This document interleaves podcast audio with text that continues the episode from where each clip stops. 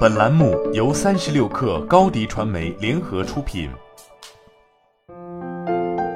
本文来自三十六氪神译局。我第一次尝试写日记是在二零一七年，当时我听说许多伟大的思想家和创造者都会利用写日记的习惯帮自己理清思路。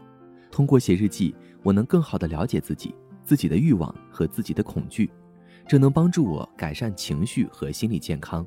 写日记还能帮助我成为一个更好的思考者和决策者，因为它迫使我以一种战略性的、非情绪化的方式来处理大多数问题。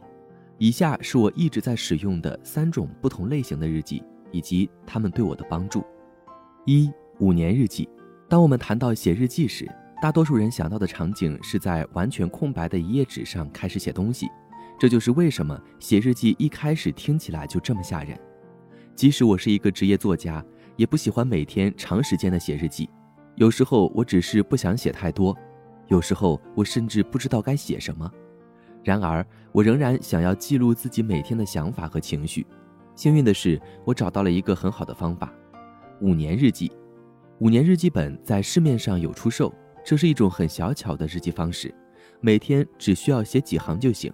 在连续的五年期间，你可以在这个本子上记下每天的重要时刻。通过这样的记录方式，你可以很容易地想起在过去几年你做了什么或想了什么，这有助于反思过去的你是谁以及你将成为谁。这种类型的日记也被称为“一天一行”，尽管它不能帮助你深入探索自己的思想和情感，但却是一个很好的日常伴侣，能让你反思自己的旅程。如果你不想买一本五年日记本，当然也可以拿一本普通的笔记本，每天用一行总结一下这一天，也会得到同样的效果。二、个人成长日记。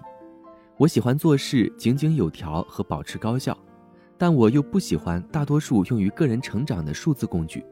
在花了数年时间的探索之后，我最终在2020年创建了自己的个人成长日记。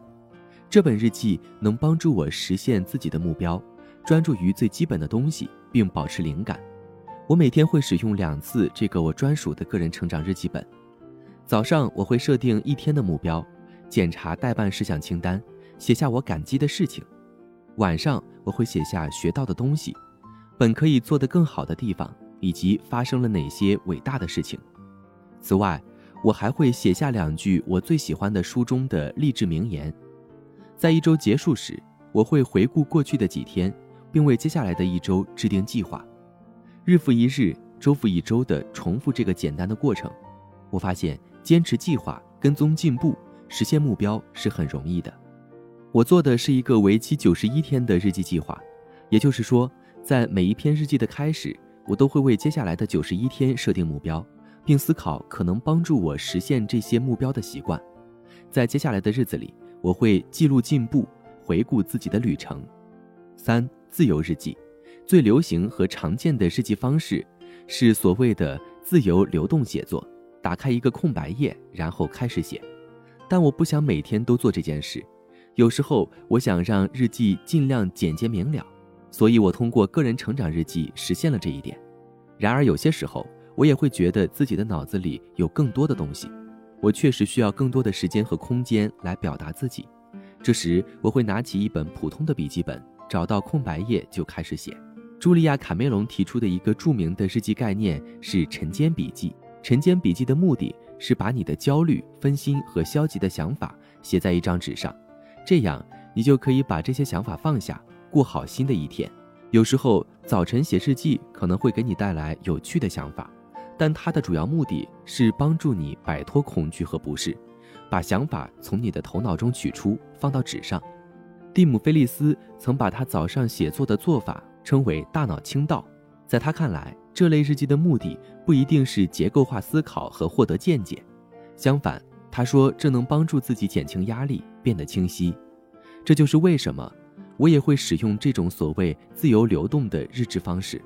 然而，我不会把自由流动写作的时间固定在早上，只要我觉得需要，就会去做。好了，本期节目就是这样，下期节目。我们不见不散。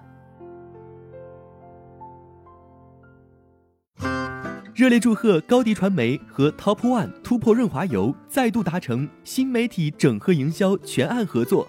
共启汽车后市场数字营销新征程。